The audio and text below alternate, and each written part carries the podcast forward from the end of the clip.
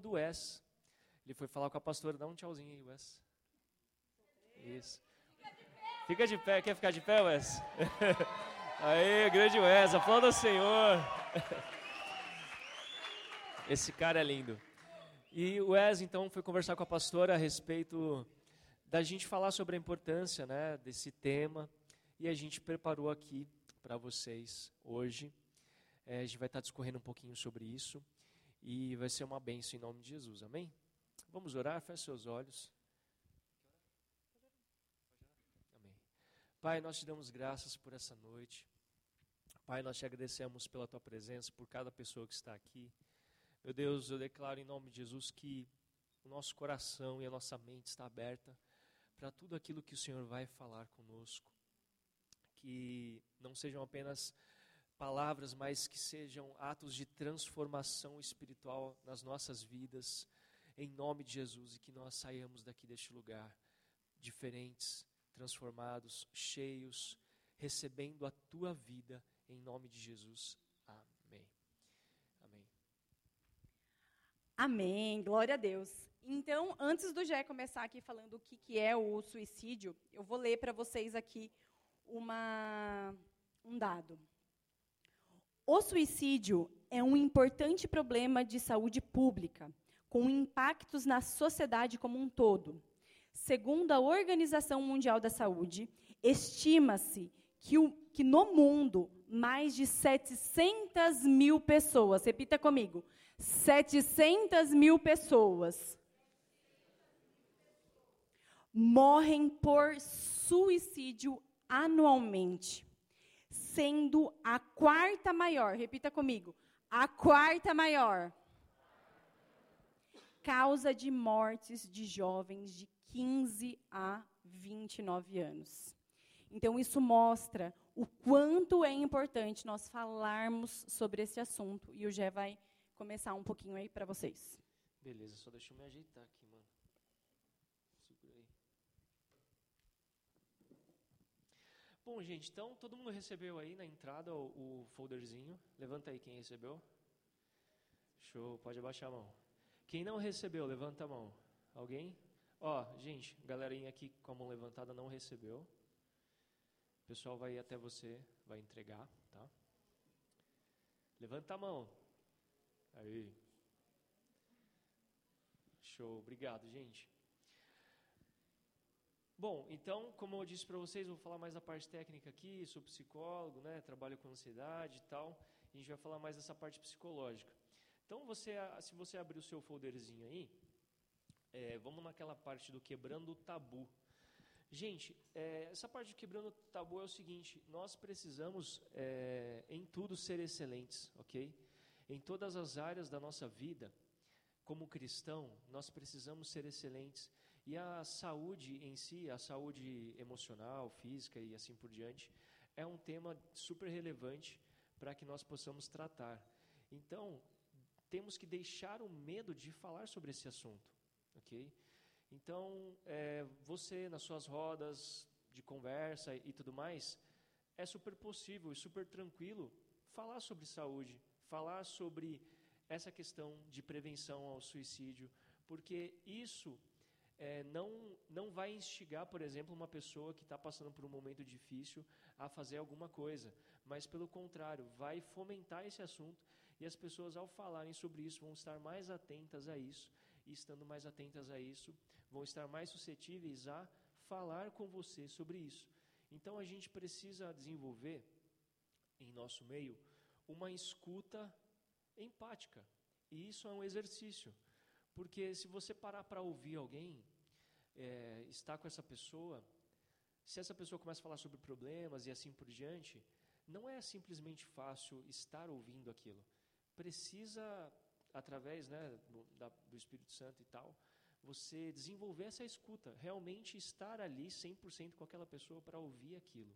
Então, primeira primeira coisa é a gente precisa deixar o medo de falar sobre isso, porque é um assunto de utilidade pública, é um assunto de, é, de saúde que acontecem com muita gente. Então você está aqui na igreja, tal, de boa, mas tem muita gente passando por esse tipo de problema é, que a gente vai falar hoje, certo? E então, o que, é o suicídio? Se vocês é, olharem aí, o suicídio é o seguinte: é quando uma pessoa ela chega num estado extremo, ok, de esgotamento emocional e ela não vê mais razão, não vê mais sentido na vida, no futuro. Ela não tem mais a, a vontade de viver por conta de vários fatores. Então não é uma coisa só que acontece com aquela pessoa que leva ela a esse tipo de esse tipo de estado, né? Então são vários fatores que levam a pessoa a ter esse ato. Então a gente precisa estar tá atento a isso, porque tem como a gente prevenir, tem como a gente é, dar apoio e a gente vai falar de algumas dicas práticas sobre esse assunto. Até aqui tudo bem? Beleza?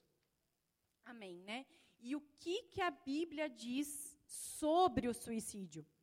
Quando nós olhamos para a Bíblia, para a palavra de Deus, nós nos deparamos com um Deus criador. E um Deus criador de vidas. Né? Então, quando nós lemos lá em Gênesis 2,7 diz assim: Deus formou o homem do pó da terra e lhe soprou nas narinas o fôlego de vida, e o homem passou a ser uma alma vivente. É por isso que quando nós falamos sobre suicídio, quando a gente fala sobre renunciar à vida, nós estamos renunciando também o maior dom que Deus nos deu, que foi a vida, né? Se a gente continua é, lendo e lá na, na, palavra, e a gente chega lá em Êxodo, né, nos mandamentos, lá 20, 13, diz que Deus, é, Deus deixou um mandamento claro: não matarás. Por isso, nós precisamos falar que sim, o suicídio ele é um pecado. Né? É, está no mandamento. Quando ele diz que matar, é, matar não importando quem, pode ser matar uma pessoa ou a si mesmo. Né? Então, isso vai contra o mandamento de Deus, pois o homem foi feito para viver. Deus, ele soprou da tua, das tuas narinas o fôlego de vida, e ele nos deu essa vida para que nós vivamos em abundância e na plenitude da vida que ele tem para nós. Amém?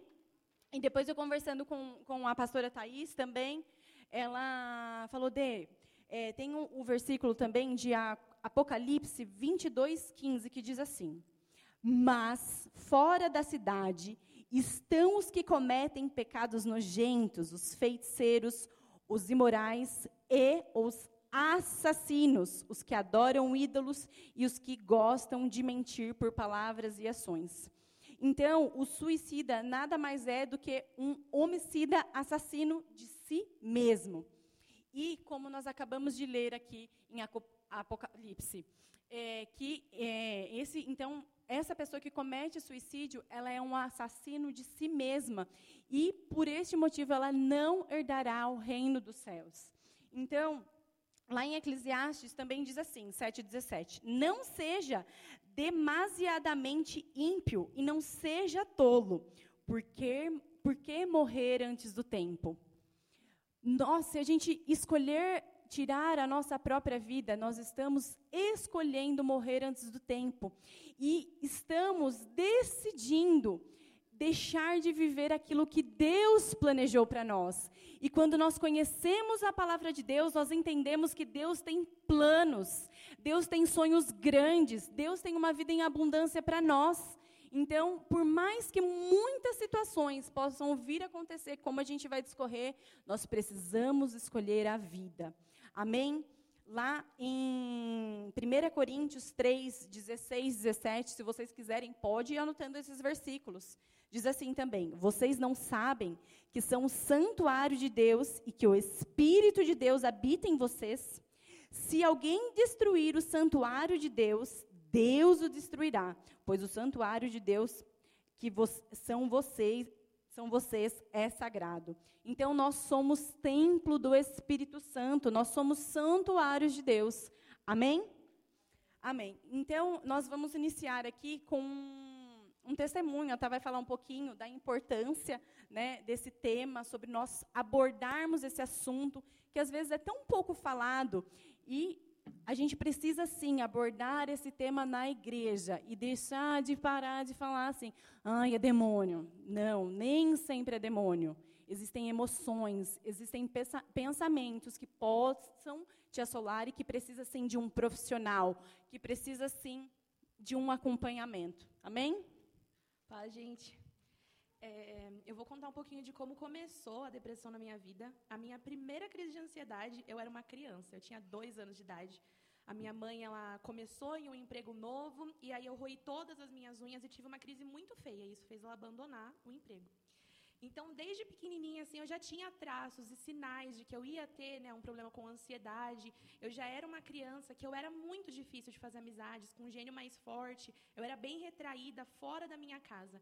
Então, dentro da minha casa não era uma coisa tão perceptiva, porque dentro da minha casa eu sempre fui muito falante, conversava com todo mundo, nossa, conversava com a minha família mais fora eu era mais retraída. E isso começou a refletir na minha vida com as pessoas. Então eu tinha dificuldade de fazer amizades, não conseguia conversar com as pessoas, não conseguia me enturmar em um ciclo de amizades. E eu sempre tive o pensamento, desde muito novinha, que eu era um fardo. Que se eu não estivesse na vida das pessoas, seria muito mais fácil para elas, porque eu só dava trabalho. Só que eu era só uma criança quando eu comecei a ter esses pensamentos. E agora, pensando, assim, é, lembrando do meu passado, eu consigo ver que realmente é, eu comecei com um traço de uma depressão profunda, eu tinha cerca de 10 anos de idade. E também não era uma coisa perceptiva, era uma coisa muito interna. E eu não, não demonstrava aquilo. E também não era um assunto tão falado quando eu era criança. Por isso a importância né, de você conversar disso dentro de casa, na sua roda de amigos, porque não era uma coisa que se ouvia falar. Então eu tinha aquela tristeza, dentro de mim, ainda sendo uma criança, não gostava da minha aparência, não gostava do meu jeito, eu não conseguia ver em mim algo de valor. Então aquilo fez com que eu me tornasse realmente uma criança muito triste. E aí refletiu também na escola, onde eu sofria muito bullying, né? Sempre fui mais gordinha, cabelo cacheado, então eu sofria muito bullying por causa disso na escola. E isso foi realmente criando feridas em cima de feridas em cima de feridas. Então chegou ali com 10 anos de idade, eu já era totalmente depressiva e eu era dependente daquela tristeza. Se eu não tivesse triste, eu até, às vezes procurava um motivo para estar, porque era o único sentimento que eu realmente conhecia, mesmo sendo tão novinha. Bom, gente, então assim, a intenção aqui da, da Tainá contar isso para vocês é ela é curada, né? Graças a Deus, tipo, não é expor, mas para falar que assim, poxa, uma pessoa que você vê ela, quem já viu a Tainá cantando aqui? Né? Pô, tá aqui, tá na igreja, serva de Deus. Então, nós, é, por ser pessoas, não quer dizer que não, não vai ter sofrimento e, e assim por diante.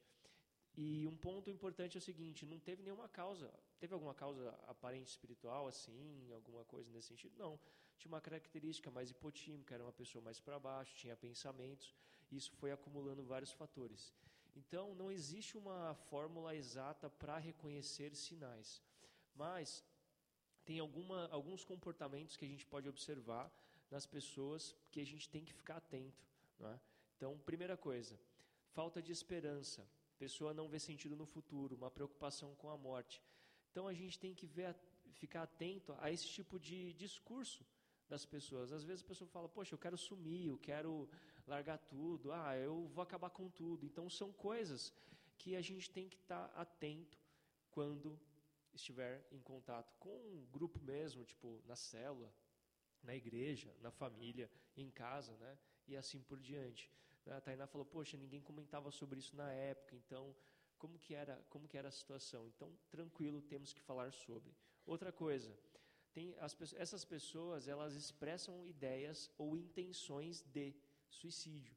Né? Então, são frases também como, se eu acabasse com tudo agora, minha vontade é de sumir, vou deixar vocês em paz, não vou dar mais trabalho. Né?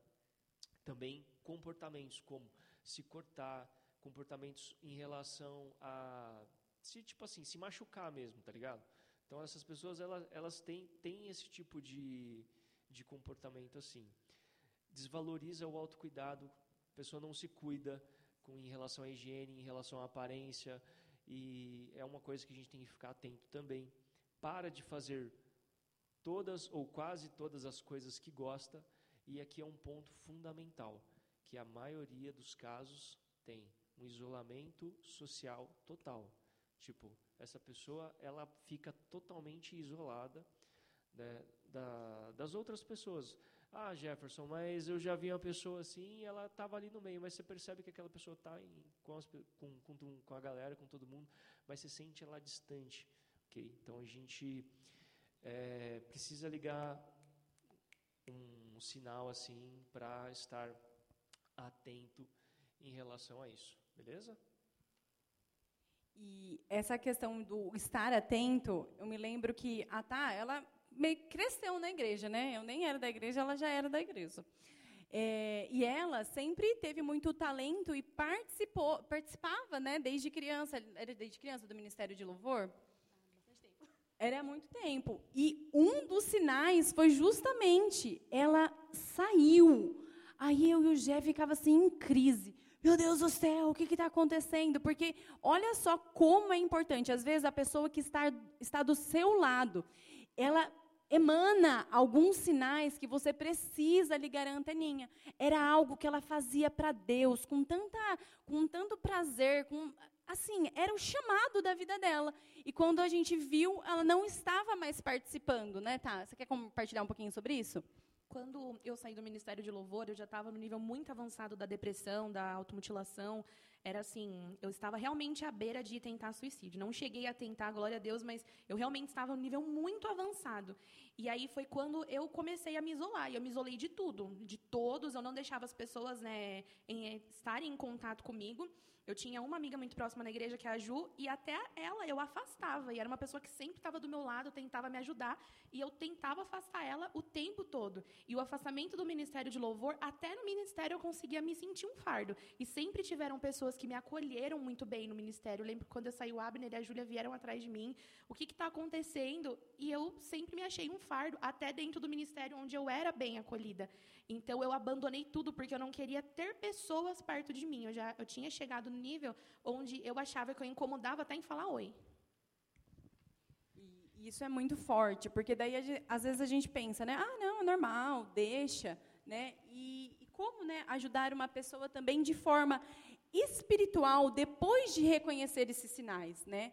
O primeiro passo, gente, é não julgar. Muitas vezes a gente, nossa, porque eu sou crente, nada me aflige, nada me atinge, e você é o bonzão, né? E aí você fala, nossa, porque a irmã não tá indo cantar no Ministério de Louvor, tá com frescura. Tipo, quantos aí não já pensou? Fala a verdade, eu já pensei, nossa, frescura. Tem alguns casos que realmente é, né? Mas. Vamos combinar. Mas, gente, tem muitos casos que não são, que realmente são é, fatos realmente que estão aflig, afligindo essa pessoa. Então, se Jesus, que era o cara perfeito, sem defeito nenhum, veio aqui na terra, não, não julgou, não apontou o dedo, porque você, miséria de Jesus, vai querer é, apontar o dedo para alguém julgar. Você não conhece a situação. Quando nós. Deixa eu ver o que eu anotei aqui. É, Muitas vezes julgamos as motivações que levam uma pessoa a pecar sem conhecê-las. Ao julgar se as motivações eram legítimas ou não para alguém cometer suicídio, corremos o risco de rotular, taxar essa pessoa como uma perdida para sempre nas mãos de Satanás. Né? Ah, não, ah, não, essa pessoa está perdida. Nossa, Satanás já ganhou ela. Não, então a gente precisa. Então, nós, como filhos de Deus, nós precisamos sentar com a pessoa olhar no olho. Quando é, a Tainá, eu conheci a Tainá, ela estava nesse processo de depressão. Gente, eu tinha praticamente acabado de se converter. Você acha que eu entendia alguma coisa, tipo, ai, de. Eu não entendia sobre isso. Eu não tinha passado por essa situação, mas eu fiquei com ela. Eu olhei nos olhos dela. Eu tá, estou aqui. Eu não sei mas eu estou orando pela sua vida, eu estou cobrindo a sua vida. Você se colocar à disposição, às vezes você não precisa falar muita coisa, você precisa pegar na mão e falar: vamos que nós estamos juntas. Você não consegue pela força do teu braço, mas com a força que Cristo, não que a sua, que Cristo te dá, você pode enfrentar toda e qualquer situação.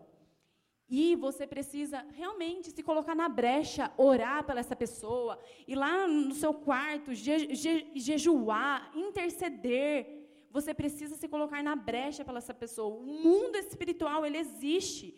Ah, a, a, o psicólogo ele é extremamente importante, mas nós também, como filhos de Deus, nós podemos sim nos posicionar e clamar por essas vidas. Ler a palavra de Deus, a palavra de Deus ela é viva, ela é eficaz, a palavra de Deus é vida. Então você compartilhar a palavra com essa pessoa, eu tenho certeza que ó, o Espírito, aí não você, o Espírito Santo vai fazendo a obra. Amém? Então não julgue é, nós precisamos entender também que nós, vive, nós vivemos em um grande conflito. Deus aqui querendo nos, querendo nos salvar, querendo que, nós, é, querendo que a gente viva uma vida de abundância, e aqui embaixo está Satanás, querendo, querendo assim nos sugar e tirar do propósito e que você saia desse propósito da criação de Deus. Então, embora muitas ações de Satanás elas sejam limitadas, ele vai fazer de tudo para tornar a sua vida a mais miserável possível. Ele vai te afastar, ele vai tirar, tirar você do ministério, ele vai te tirar dos seus amigos, ele vai tirar você da sua família, ele vai querer te levar para uma vida de extrema miséria. E foi assim que ele fez com a vida de Jó.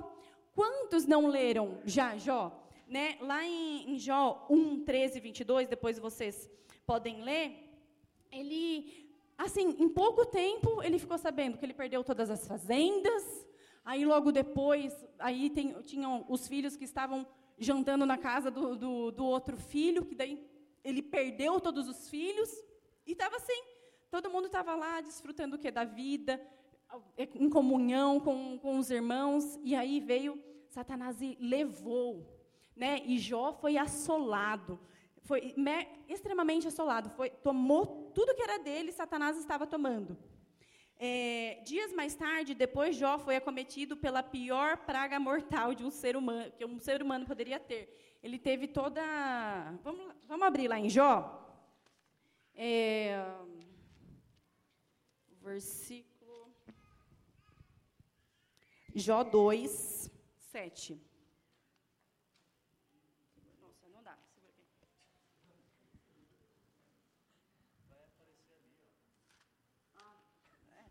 Acostumada.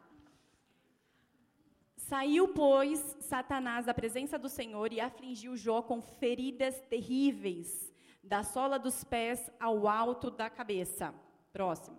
Então Jó apanhou um, ca um caco de louça com a qual se raspava, sentado entre as cinzas. Gente, olha isso. Imagina, né?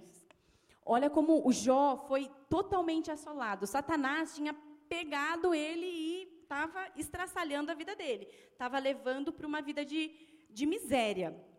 Mas, e, e, tudo isso foi causado por quem? Foi casa, causado por Satanás. E como nós sabemos, Jó era um homem temente, era um homem paciente, era um homem de Deus. Então, está aí para provar para vocês que mesmo grandes homens de Deus passaram por situações. E Jó, ele teve pensamentos que de morte, pensamentos suicidas que vamos ler lá em Jó 3, do 11 ao 13.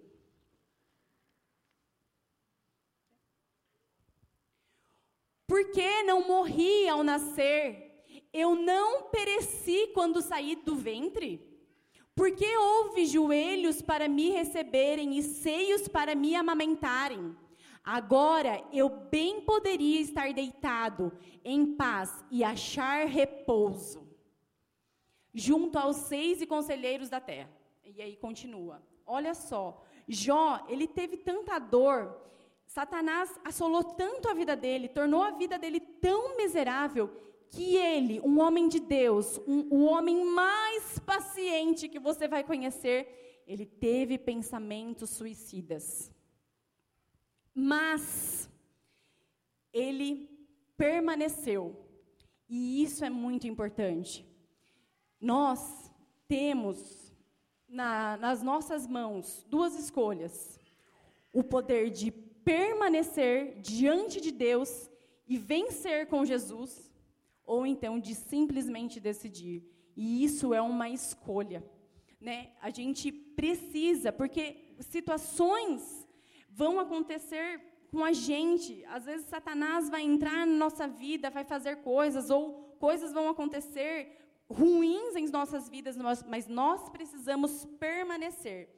Lá em Jó 19, 25, ele mostra que Jó ele escolheu não tirar a sua vida, embora quisesse. E diz assim: Eu sei que o meu redentor vive e que no fim se levantará sobre a terra. Ele entendia que existia um Jesus, um, Jesus que vive, e ele declarou: Eu sei que o meu redentor vive. E ele então decidiu viver e deixar que Deus fizesse, fizesse a justiça. Amém? Então, doenças, cobranças eh, sociais, medo, ansiedade, fracasso, rejeição, humilhação, bullying, tantas coisas, né? padrões invertidos na, na sociedade, tantas coisas que são difíceis, que nos assolam realmente, mas nós precisamos de entender que o nosso Redentor vive, que nós precisamos permanecer e que é o Senhor que vai fazer justiça sobre nós. Amém, gente? É, continuando assim, aí eu amadureci, cresci, entrando dentro disso que a Andressa falou. É, eu entrei no ensino, na, no ensino, médio, e aí as pessoas do ensino médio são um pouco maldosas, e nisso eu já tinha traços muito fortes de depressão, já me automutilava, né, eu cortava os meus braços, as minhas pernas, às vezes até a barriga, então já era uma coisa muito intensa. Quem descobriu, assim, é, que eu não contei, né, porque as pessoas foram descobrindo, quem descobriu primeiro que eu estava me cortando foi a minha cunhada e a minha mãe. Minha mãe eu descobri recentemente que ela já sabia, na minha cabeça ela não sabia. E uma vez a minha cunhada viu né, que eu estava toda cortada e, e, ela se preocupou. E a minha família foi tentar me ajudar, mas nisso eu já estava totalmente fechada. Né, eu já estava em um nível de depressão muito intenso. Eu ainda frequentava a igreja nessa época. Quando eu comecei com isso, eu ainda frequentava a igreja, mas eu tinha acabado de ter uma desilusão assim enorme com pessoas. E eu escutei de uma pessoa muito próxima, para quem sabe, para quem me conhece, sabe que eu sonho em fazer medicina desde que eu me entendo por gente. E essa pessoa olhou para mim e falou assim que eu não seria capaz, porque o meu pai não poderia pagar, porque é uma faculdade muito cara e você não vai conseguir. Não tem como, não faz parte da sua realidade. Só que eu estava sonhando com aquilo. Eu olhava para o meu futuro e eu me via médica. Aquilo era o meu maior sonho ali, porque eu era uma jovem. Uma jovem ela sonha com o seu futuro. Então, ela, essa pessoa ela amassou os meus sonhos. E aquilo era a única coisa, assim, basicamente, que me restava. Então, depois disso, aí eu comecei a me isolar, e aí chegou em um nível né, muito feio, onde tudo o que eu via, tudo o que eu respirava, tudo o que eu vivia era depressão. Tanto que eu fechei o meu coração até mesmo para o Espírito Santo. Né? E aí quando eu entrei no ensino médio, aí eu comecei a fazer amizades, assim, eu mudei, tive que mudar de escola, porque o bullying na escola que eu estava era tão forte que uma vez chegaram a me agredir fisicamente, porque a pessoa não me achava bonita o suficiente, e isso criou uma ferida muito grande dentro de mim. É, um garoto ele me empurrou, eu machuquei as minhas costas e realmente eu cheguei em casa, meus pais falaram não, a gente vai te mudar de escola. E eu mudei e fiz amizade com algumas pessoas, mas infelizmente eram pessoas que também tinham depressão. Então, em vez então, em vez da gente se ajudar, a gente se piorava. Calma que vai melhorar. É só amizade boa. Então, eu já estava mal, já estava me afastando de Jesus. Ao invés da gente se ajudar, eu tentava ajudar elas, porque era da minha índole, né? Tentar estender a mão para o próximo. Só que eu estendia a minha mão e elas me puxavam para o fundo do poço junto com elas. E assim, foi um período péssimo, porque era um, era, um, era um grupinho de amigas e as três tinham depressão. E as três tinham uma depressão profunda, no nível de mutilação. Então, não, não foi uma boa, é, uma boa amizade. assim. Hoje é uma boa amizade, mas naquela época não foi o momento certo para a gente se encontrar. E aí foi é, ali, acho que eu estava no primeiro, indo para o segundo ano do ensino médio, eu saí do Ministério de Louvor, saí de todos os ministérios e parei de ir na igreja. E aí, nessa mesma semana, foi quando eu mostrei para D que eu estava me cortando. Coitada, gente, eu cheguei no MDA e ela falou, tudo bem? Eu falei, não. E levantei a manga do, da, da, blusa, assim, ó. Falei, não, não está tudo bem. Mostrei que eu me cortava. Ela ficou olhando assim para minha cara, coitada, gente. E aí ela foi aquela pessoa que esteve do meu lado. E realmente, se você quer entender como lidar com uma pessoa com depressão, é, sendo um líder, procura a Andressa. Ela tem, ela tem propriedade para falar, porque ela não simplesmente se importava com a minha vida sendo um número dentro da igreja. Você não está indo na igreja, então eu vou atrás para você poder voltar a frequentar o templo da Cristo Salva. Não, ela me mandava uma mensagem, perguntava como eu estava. Você quer sair? Você quer conversar? Você quer desabafar? Ela realmente cuidou do meu coração. E foi aquilo que realmente me trouxe de volta a entender o que eu precisava fazer. E aí ela hum, raramente me falava, viu, vamos no culto, vamos no culto. E aí teve uma semana, foi uma semana que ela, eu acho que ela não tinha me chamado para ir no culto, ela conversou comigo, ela conversava comigo quase todos os dias, mas eu vim no culto e eu lembro que eu sentei na última, na última cadeira, na última fileira, eu não queria que ninguém me visse, né? É, é pior, quem você está lá atrás, as pessoas daqui vão te ver. Você não quer ser visto? Senta no meio do povo. Para você ser visto, basta você sentar mais para trás. E eu sentei na última cadeira e a Andressa, ela não é de ficar olhando para trás, gente. Ela, ela para aqui na frente quando ela está sentada aqui, ela olha para frente, presta atenção no culto. E naquele dia ela virou para trás, ela me viu. Eu só vi ela pegando na mão do Jack, não deu tempo nem do bichinho respirar e ela foi para lá atrás sentar comigo. E naquele dia era a Mônica que estava ministrando louvor, e ela começou a ministrar a música Quero Conhecer Jesus. E eu lembro que eu estava sentada, todo mundo em pé, eu estava sentada, eu abaixei a minha cabeça e eu chorava tanto, mas tanto, porque eu comecei a perceber e a entender tudo que eu estava perdendo, né? Naquele momento eu já não tinha mais sonhos, eu não tinha mais esperanças, né, de ter uma boa profissão, eu não tinha esperanças de ter um bom relacionamento. É, aquilo já tinha afetado a minha vida é, com a minha família, porque a minha mãe ela tinha insônia, porque eu acordava de madrugada, minha mãe estava na porta do quarto vendo se eu estava respirando. Gente, nenhuma mãe merece passar por isso. E eu via que ela abdicava noite de sono para poder ver se eu estava viva, porque ela tinha medo de acordar, olhar para mim e eu estar tá morta em cima da minha cama. Então, realmente, chegou num nível onde eu tinha ferido já toda a minha família. Minha família era preocupada comigo o tempo todo. Às vezes, eles me levavam para sair, a gente nem tinha dinheiro, mas eles tentavam, vamos tentar fazer alguma coisa, tenta fazer alguma coisa. A Ju ia dormir na minha casa e eles tentavam o tempo todo, e era o tempo todo me fechando. Eu não queria aceitar aquela ajuda. Minha família chegou a falar, não, vamos fazer terapia, vamos marcar um psicólogo, mas eu achava, como o Gé falou, né, sobre ser um tabu, eu achava que era um regresso. Não, se eu, se eu for fazer terapia, eu vou piorar. E não, a terapia ela ajuda muito, gente. A terapia é uma maravilha. Deus ele capacita os psicólogos, né? Deus ele capacita o Gé, capacita a Thaís, capacita tantos psicólogos que eu conheço, mas eu achava que era um regresso. Mas naquele culto eu realmente entendi que Jesus ele me amava tanto e que eu precisava voltar. Só que assim, foi um processo muito lento e muito doloroso.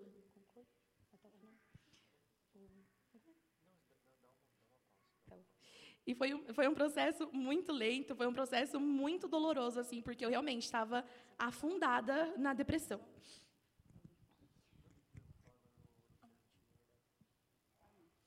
É, então, por que, que nós estamos falando né, sobre, sobre depressão? Porque, é, porque a depressão ela é uma das maiores causas de. de o que vocês estão rachando? É uma das maiores, é uma das, os amigos da Tainá tudo rachando. É uma das maiores causas de suicídio. Muitas vezes, agora eu não, não lembro onde que está, mas muitas vezes é, um número muito grande é, de suicídio começa na depressão. E a Bíblia, muito antes né, da, daquela classificação internacional de doenças, é CID que fala? A Bíblia já dizia isso. Né? Lá em Provérbios 15, 13, diz assim: o, o coração alegre aformoseia o rosto, mas com tristeza do coração o espírito se abate. O outro versículo lá de Provérbios 17, 22 diz assim: O coração alegre é bom remédio, mas o espírito abatido faz secar os ossos. Portanto, vemos que a depressão, aqui chamada de espírito abatido, causa transtornos de humor, problemas, que o Gé vai falar um pouquinho. Pode falar? Gente, então, é, depressão. Né? O que, que é depressão? Transtorno depressivo maior, como a Andressa falou, está né? Tá classificado lá no CID, que é a Classificação Internacional de Doenças. É um transtorno mental, psicológico, caracterizado por alguns sintomas. Primeiro, então a pessoa ela não faz é, praticamente nenhuma atividade prazerosa que antes era para ela. Ela deixa tudo, tudo isso, tem o isolamento, ela tem insônia, ou seja, não dorme, ou hiperinsônia, ou hipersônia, ou seja, a pessoa, tipo assim, fica dormindo demais. Ela perde muito peso, muito peso mesmo, mas muito peso, ou ganha muito peso. Então, assim, são alguns sinais que, que tem, né? e outro também é um, as pessoas quando elas descrevem isso é, tem uma sensação de vazio dentro, uma, tipo assim é uma sensação de vazio impressionante. Elas trazem como tipo como se nada é, a gente sabe, né? Como cristãos, como só Jesus, enfim, pode é, preencher esse vazio, mas elas trazem essa parte, né? Então, um, um tratamento é, é possível nesses casos. E por que, que essa pessoa que tem depressão tem a tendência suicida? Por conta desses quadros, desses sintomas. Ela, isso se intensifica e ela acha que a única, a única forma de resolver o problema é a morte. Ela começa a enxergar nenhuma outra, nenhum outro tipo de solução na vida senão morrer. E ela começa a achar, enfim, que é um fardo e, e assim por diante. É importante a gente ver aqui né, como vocês estão com um folderzinho aí, o que, que é mentira e o que, que é verdade a respeito desse tema. O que, que é mentira? A pessoa que tenta suicídio não avisa. Gente, é mentira. essas pessoas, elas demonstram sinais, elas, de, elas demonstram falas. Então, é uma coisa que a gente tem que estar ali sensível em relação a isso para ouvir. É, ah, não tenho o que fazer se alguém quer tirar a própria vida. Mentira.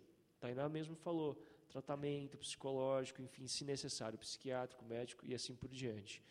É, quem já teve ideação suicida ou sobrevive a uma tentativa de suicídio nunca mais vai fazer isso. Mentira. Sempre é um processo de tratamento, um processo de cura que eventualmente a pessoa ela vai ter ali.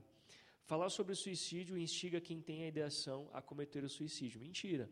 Ah, vou começar a falar aqui, mas a pessoa quer tirar a própria vida e ela de fato vai, vai fazer isso. Não. Ela começa a sentir que você é, está ali para ajudá-la. Quando eu trabalhava no, no hospital, começava a conversar com a pessoa, ela começava a falar pensamentos negativos, crenças negativas, aí eu nem precisava nem, nem perguntar, não, que eu quero tirar minha vida e, e tudo mais. Só que, é, por mais que tenha esse desejo e essa intenção, essas pessoas querem ser ajudadas. Por mais que, como a Taina falou, eu, eu me afastei e tal, mas a Andressa estava ali, de alguma forma conversando, de alguma forma incentivando a família, de alguma forma os amigos. Então, não é, rotule nenhuma pessoa por conta disso, falar ah, essa pessoa, enfim, ela não quer ajuda, ela não quer ser ajudada. Ela demonstra que não, mas lá no fundo a gente consegue sentir que que ela que ela quer viver, ela só não sabe como, ela só não sabe o porquê. E algumas outras questões aqui, né? Então, o que o que é verdade? Então, é, na maioria das vezes, as pessoas elas planejam e dão sinais de que vão fazer isso, né? Ah, reconhecer os sinais e oferecer ajuda a essas pessoas ajuda sim a prevenir. Né? Então, tipo, você reconhecer, chegar nessa pessoa, conversar com ela, encontrar um lugar calmo, tranquilo, sem exposição. Ah, eu não sei o que falar, não sou psicólogo, ah, eu nem sei o que a Bíblia fala. Fala assim, olha, eu estou aqui para te ajudar, como que eu posso te ajudar? Melhor coisa que você pode fazer, beleza?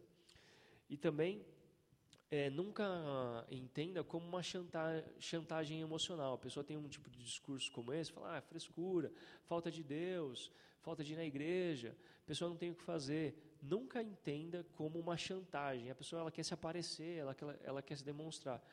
Embora, né, como a Andressa comentou, eventualmente possa ter algum tipo de discurso desse, que a pessoa possa tentar fazer uma chantagem, mas, no fundo, tem alguma coisa que embora não seja suicídio, mas que precisa de atenção ali naquele momento, tá bom? E também perguntar para alguém sobre a intenção de querer morrer não aumenta o desejo dela cometer o suicídio. Né? Isso já num nível mais profundo, numa, numa amizade, conversando com a pessoa. Então, a pessoa se abre para esse momento e você chegar nela e conversar sobre isso, né? Poxa, está acontecendo isso contigo, não aumenta o desejo, mas sim demonstra ali apoio, tá bom? É, e só para realmente finalizar em relação ao testemunho, como foi o meu processo de cura e também falar um pouco sobre o que o Gé falou, é, depois desse culto, eu aceitei ajuda, mas ainda não aceitei ajuda de, de, um psicólogo, e eu me arrependo bastante. Eu acho que teria sido um processo um pouco menos doloroso, porque a depressão ela foi um buraco negro no meu passado. Eu olho para o passado hoje e eu não consigo datar tudo o que aconteceu, porque eu lembro de acontecimentos esporádicos e a falta de, de ajuda nesse tempo não foi uma coisa que contribuiu para que eu conseguisse lembrar hoje, porque eu não consigo. É como se eu olhasse para o meu passado e só visse tristeza, e eu lembro de acontecimentos muito pontuais, e foram coisas que me marcaram muito, como as que eu contei agora. Tiveram muito mais coisas, foram anos lutando contra a depressão. Só que eu não consigo lembrar de tudo, realmente, porque eu me fechei ali no meu mundo. E aí eu, se tornou realmente um passado muito escuro para poder lembrar, né? Uma coisa muito confusa. Então, depois desse culto, eu comecei a realmente me abrir mais, conversei com os meus pais, conversei mais com a minha família, né? Eu sempre fui bem, próxima do meu irmão, da minha cunhada, dos meus pais, né? Tinha o meu sobrinho que também, quando eu estava muito mal, ele era um refrigério. Eu realmente creio no meu sobrinho como um presente de Deus na minha vida, porque muitas vezes eu estava muito mal e era ele quem me ajudava. E às vezes as pessoas não entendem o afeto grande que eu tenho com ele, e é por isso, porque ele era uma das únicas coisas que conseguia me trazer um pouquinho de felicidade ali naquele tempo. E eu comecei a procurar ajuda, e o processo de cura da depressão foi algo doloroso fisicamente. Né? Eu comecei a ter até mudanças de, de hormônio em relação a isso, e eu comecei a frequentar a igreja novamente, fui abraçada, acolhida por muitas pessoas, né? eu consigo lembrar de todas elas, eu sou extremamente grata a todo mundo que realmente me abraçou nesse processo. E eu lembro que o culto, que eu realmente olhei para Deus, eu decidi deixar, falar, Deus, eu não quero mais. Eu não aguento mais viver com essa tristeza alojada dentro de mim. Eu vim aqui na frente, eu realmente sentia como se a dor daquilo é, sendo tirado de dentro de mim fosse uma dor física. Né? Eu realmente sentia aquilo na pele. Parecia que eu estava pegando todo aquele fardo e tirando de dentro de mim. E foi doloroso, foi longo. É, principalmente por eu não ter aceitado tanta ajuda, né? Eu quis fazer tudo com os meus braços. Não tentem fazer com os braços de vocês, né? Não é bom que o ser humano seja só, né? Isso é bíblico. É bom que nós estejamos sempre acompanhados de alguém, acompanhados de pessoas capacitadas, homens e mulheres de Deus e pessoas, né? E psicólogos capacitados. E então eu vivi por muito tempo, né? Esse processo de cura da depressão. E eu fui muito apontada por muito tempo que era frescura, isso você está fazendo para chamar a atenção. Não é. É uma tristeza tão profunda que é inexplicável. Uma pessoa que ela passou por uma depressão, ela não consegue explicar o como essa tristeza é, é dentro de nós, porque parece que é algo muito físico, é muito palpável, é muito dolorido. Você não consegue tirar aquilo de dentro de você. Né? Aquilo toma você de uma maneira que eu não conseguia descrever para ninguém o quanto aquilo doía dentro de mim e não tinha um motivo. Eu acordava e eu simplesmente eu não queria mais viver. Eu acordava e falava: "Meu Deus, eu acordei de novo". falava para Deus, né? "Meu Deus, eu acordei de novo".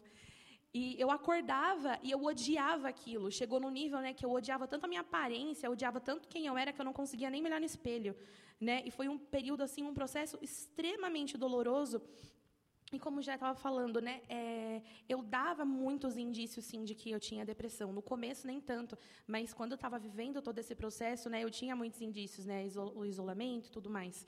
É, e foi né, todo um processo onde eu comecei a me abrir para as pessoas, onde eu comecei a ser uma pessoa mais sociável, onde eu comecei a pedir para Deus, né, Deus, eu quero amizades que estejam do meu lado. E demorou bastante até eu conseguir construir um círculo de amigos que realmente né, é, estivesse ali ao meu lado sempre.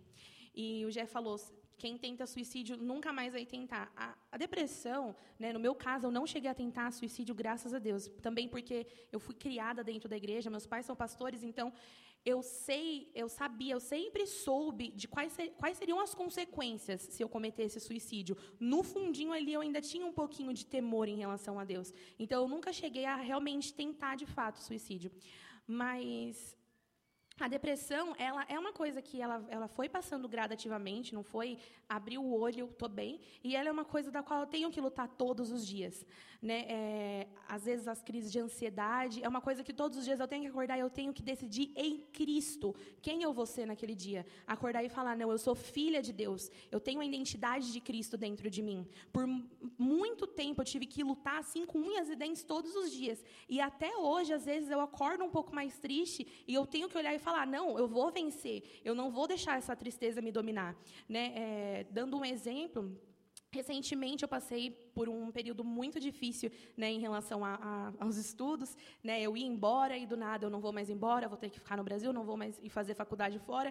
E isso assim foi um soco assim na minha cara, porque era uma coisa que eu planejei por muito tempo. E aí eu, nossa, entrei em crise, em colapso, conversei muito com a Andressa, né, sobre isso. O Gé também teve em uma das minhas crises, ele me ligou no trabalho para conversar comigo, né, nas últimas crises de ansiedade que eu tive. Então é uma coisa que eu tenho que lutar todos os dias. Eu tenho que acordar e lutar todos os dias para não deixar essa depressão tomar conta de mim. Uma coisa que me ajudou demais foi entender a minha identidade em Cristo. É uma coisa que eu converso muito com os meus amigos, entender quem eu sou em Cristo, quem eu sou dentro é, da criação. Porque uma vez uma pessoa me falou assim: se você não gosta de você, você é a imagem e semelhança de Cristo. Então você não ama Deus porque você não se ama e você é a imagem e semelhança dele. E isso me marcou muito. Porque se eu entender que eu sou filha de Deus, por que eu não amaria tudo em mim? E né, eu tive que passar a entender que eu sou muito mais que uma profissão, muito mais que um cargo, muito mais que alguém na vida de outras pessoas. Eu tive que entender que esse mundo aqui, ele vai ficar. E o que eu vou levar vai ser somente a minha vida com Deus. Então, eu tive que aprender a realmente centralizar ali a minha vida na minha identidade em Cristo. Entender que eu sou filha, entender que o meu DNA ele vem dos céus, ele não vem da terra. Então, eu tive que aprender a caminhar e entender que eu sou filha amada por Jesus e que qualquer outra circunstância aqui na terra, ela não importa. E é difícil, todos os dias eu tenho que lutar contra isso. Eu sei que o resto da minha vida, eu sempre vou ter que me policiar em relação a eu sou amada, eu sou suficiente e as adversidades não dizem nada sobre mim.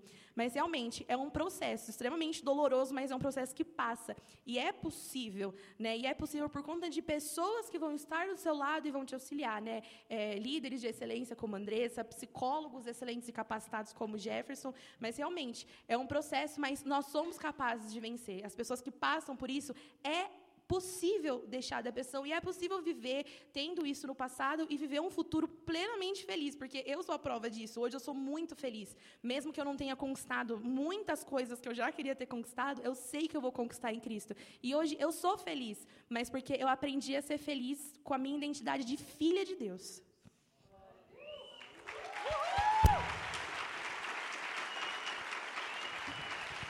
Demais, né, gente? Glória a Deus. A gente está caminhando para o final, mas eu queria dar algumas orientações é, em relação a isso. De repente, você está ouvindo tudo isso que a gente está conversando e você fala, poxa, eu conheço tal pessoa na minha família ou na célula, enfim, o que, que eu faço? Né? O que, que eu faço? Se você já é, tem a noção de que essa pessoa tem algum tipo de comportamento suicida, tentativa de suicídio, é importante orientar é, as pessoas que moram com essa pessoa a se certificar que ela não tenha nada que, que ela tenha acesso de que ela possa se machucar, entendeu? Então, tipo, ah, é importante recolher chaves, há produtos de limpeza, é importante tirar fora do acesso dessa pessoa, objetos que ela possa se machucar, que ela possa se cortar. Jefferson, mas o que eu faço se essa pessoa, sei lá, eu tô ali e vejo a pessoa, ela vai tentar o suicídio na hora, ela vai, tipo, mano, literal, se matar, o que, que eu faço? Aí é importante, né, é, entrar em contato com serviços de, de emergência, então, tipo, polícia militar, é, ambulância, vocês vão ver que tem todos os telefones aí atrás, né, para isso. De maneira espiritual, poxa, Jefferson, essa pessoa precisa de uma oração, é, poxa, ela não vem na igreja, o que, que eu faço? Tem aqui os contatos da igreja, tem a liderança da GP, a gente está aqui para orar por você, a gente está aqui para te acolher, não te julgar a gente entende o que, o que isso representa, né? que é uma coisa muito importante. Eu deixei meu contato aí também, então eventualmente está passando por algum episódio, queria, sei lá, conversar, trocar uma ideia, tá aqui também. E também, gente, é, tem esse 181, que é o CVV, o Centro de Valorização da Vida, que se você ligar lá, é 24 horas, de repente só querer falar mesmo assim, é muito, muito importante, a pessoa não vai te dar nenhuma orientação, ela vai estar ali só para te ouvir, tá? Mas, de qualquer forma, estamos aqui, certo? Conte com a gente, você não está sozinha, Tainá teve apoio dos amigos, da Andressa, é, e conta com a gente, tudo bem? Nós somos pessoas acessíveis, não é porque a gente está aqui no púlpito que é uma coisa distante. Não, conta com a gente, sabe? É, tem um telefone, tem o meu telefone, pode mandar mensagem. Estamos é, aqui para ajudar realmente. Amém? Amém. Glória a Deus. Epa, aqui.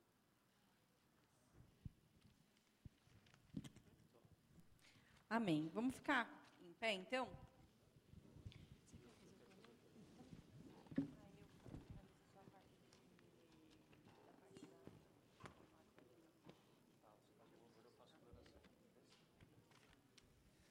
Aleluia. Glória a Deus. Diga assim: quando Jesus passa em um lugar, esse lugar fica diferente. Eu quero que você feche seus olhos nesse momento. Comece, comece a orar, a refletir sobre tudo que a gente conversou aqui.